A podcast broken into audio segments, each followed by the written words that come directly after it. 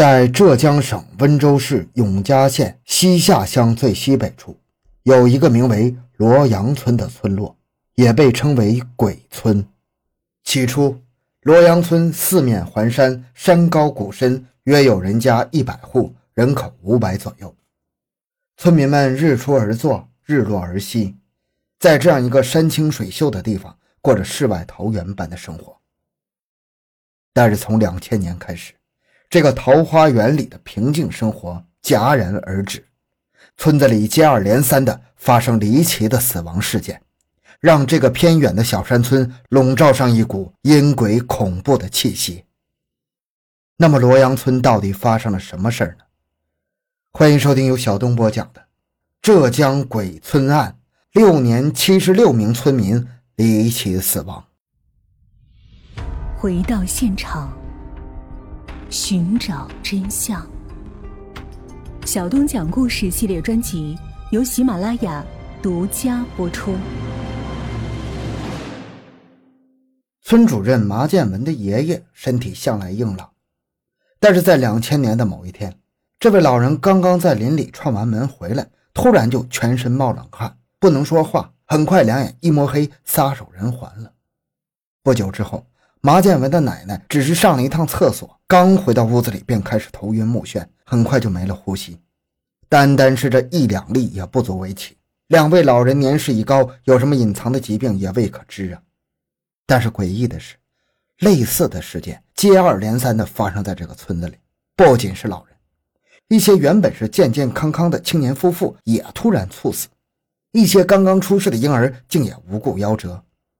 从发作到死亡不过数十分钟时间，上一刻还在饭桌上正常吃饭，下一秒就突然摔倒在地。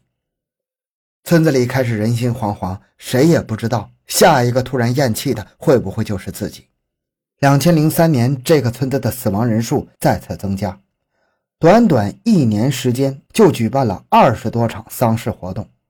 若是在村子里人缘比较好的话，基本上月月都要参加葬礼，月月都要吃席。这接二连三不正常的死亡事件终于引起了警方的注意。两千零四年和两千零六年，永嘉县疾控中心派了调查小组，试图挖出事件的真相，找出这个村子里不可告人的秘密。他们猜测了种种可能导致这件事情发生的原因，例如农药使用过度、中毒、传染病等，但最后都是无功而返。浙江省首席流行病专家通过采样检测发现，饮用水和土壤不存在重金属。也不存在放射性物质。不过，在警方调查过程中也遇到了一定阻碍，很多村民不愿意配合警方的调查，这是为什么呢？难道村民们不渴望查出真相吗？其实，村民们最初也是非常配合警方的，只不过在提出尸检之后，他们才开始拒绝配合。在他们传统认知里，尸检太过残忍了，绝大多数家庭是不愿意看到自己的亲人在死之后还要被开膛破肚。这对他们来说是一个极大的心理挑战，所以村民们都十分抗拒尸检。因此，这些来到罗阳村的调查的警方与专家没有什么有价值的发现，只能草草的下一个结论，那就是由于山路崎岖、交通不便，导致罗阳村医疗资源极差，经常缺医少药，再加上一些老人早已经积劳成疾而不自知，所以村子里死亡率较高。但是，这个解释并不能使村民们信服。老人是过劳死的，那小孩又是因为什么呢？一些身体健康的人突然间猝死，又怎么会是缺乏医疗资源这么简单呢？没有人知道真相是什么。尽管已经迈入了二十一世纪，但是在这样消息闭塞、封建落后的小山村里，当离奇的死亡案件没有办法得到科学的解释时，人们只能将目光放在鬼神邪说上。几千年的封建迷信思想早已经深入人心了。一些迷信故事就开始因此出现。有村民想起来，前几年曾经挖出过带血的石头，怕不是一不小心又挖断了龙脉，触怒了上天，遭到了老天爷的报复吧？也有人想到了一些祖祖辈辈流传下来的鬼怪传说，认为这个村子已经受到了某种邪恶的诅咒。谣言在经过一两轮的添油加醋的传播之后，将会变得面目全非，脱离了本来的面貌。而这种邪乎的谣言不但没有人出来遏制，反而是愈演愈烈，流传甚广。罗阳村的这些死亡案件被传得十分夸张和骇人听闻。外界关于罗阳村的猜测颇多，对此地也更是敬而远之。各大论坛争相转帖，传得沸沸扬扬。这个村子逐渐获得了“鬼村”的名号。没有人愿意在鬼村里多做停留，毕竟谁也不知道鬼魂下一个索命的对象是谁。或许明天自己就被鬼魂害死了，健健康康的，突然就咽了气儿了。因此，一些身强体壮的年轻人也加快走出了大山的速度。在他们看来，逃离鬼村刻不容缓，外出务工谋求生计的安排必须早日提上日程。也有一些人因为种种不得已的原因，只能继续留在村子里，而留在村子里的村民们对种种非自然死亡事件无能为力。两千年到两千零六年这短短的六年时间里，罗阳村一共发生了七十六起离奇死亡的事件，接近村民总数的五分之一。鬼神之说也给当地的村民造成了不少的困扰。那咱们讲到这儿就要说了，世界上真的有这么邪乎的事儿吗？当然不是，这个世界上没什么妖魔鬼怪，只不过是人心作祟罢了。两千零八年。一场突如其来的大火就揭开了罗阳村多年离奇死亡事件的真相，也烧出了背后装神弄鬼的恶人。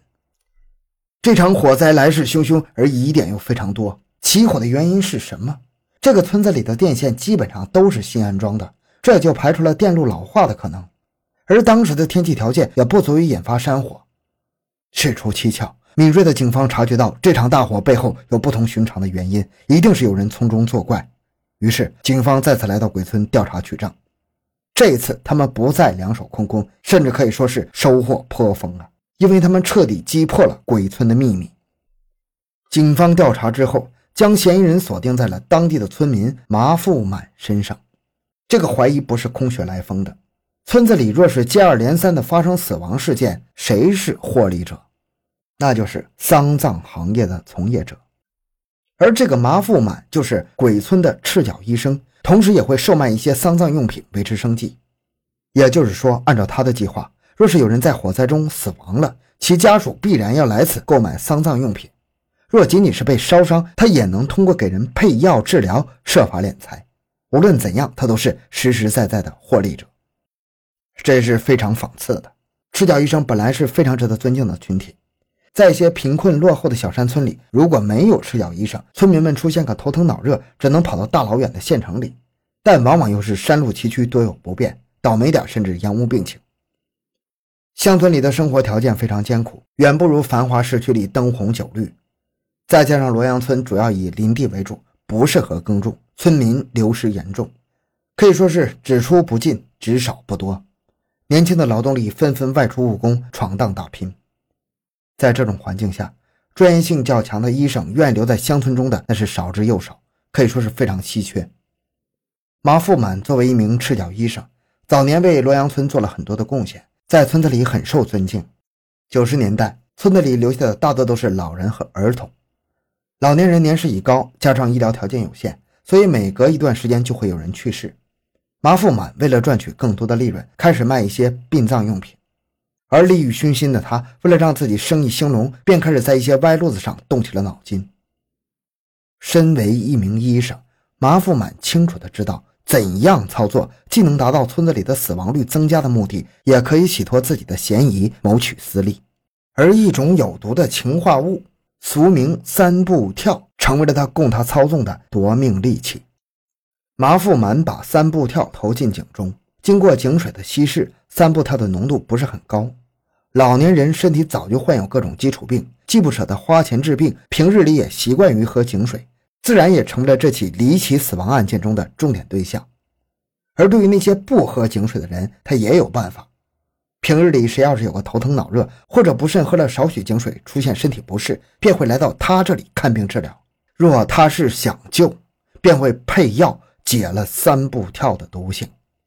但若是想让病患死，只需要在配药的时候添加少许的三步跳，或者直接将毒物放进他们的开水和餐饮中进行。由于药效发作比较快，杀人于无形，再加上麻富满往往是一副施救者的医生姿态，善于伪装的他，多年以来并没有引起村里人们的怀疑。在警方和调查专家来过之后，麻富满虽然侥幸逃过一劫，但他再也不敢采取投毒这种方式了。于是，他又开始动了一些歪脑筋，想通过纵火的方式来达到目的。所以在两千零八年的六月和七月，村子里发生了两次火灾。他的恶意纵火烧毁了村委会办公室和民房，一共九十余间，整个村子损失惨重。这让原本就不富裕的罗阳村雪上加霜啊！天网恢恢，疏而不漏。这次大火揪出来了多年装神弄鬼的真凶。在马富满交代了纵火的事实后，警方立即循着线索深挖真相。在征得家属同意后，对暴毙的尸体开棺验尸，果然那些暴毙人的尸体里都有氰化物的中毒痕迹。当地村民在得知真相之后，简直是难以相信。这么多年来热心助人的邻里，帮助人们消解病痛的赤脚医生，竟然是个穷凶极恶的杀人犯。村民们对他失望至极，恨得咬牙切齿。同时，他们也渐渐回忆起了一些陈年旧事，尽管不愿意承认，但是在很多的暴毙现场，似乎好像都能看到马富满的身影。一些是从他家里出来之后很快猝死，还有一些暴毙现场，他就是第一发现人呢。如今，罪魁祸首已经被抓获了。洛阳村再次恢复了往日的平静与安详，不再有离奇死亡事件发生了。当地的村民劫后余生啊，回想起曾经与马富满的交往，都感到十分的后怕。两千零八年八月二十二日，温州中院以一审故意杀人罪判处马富满死刑，缓期两年执行。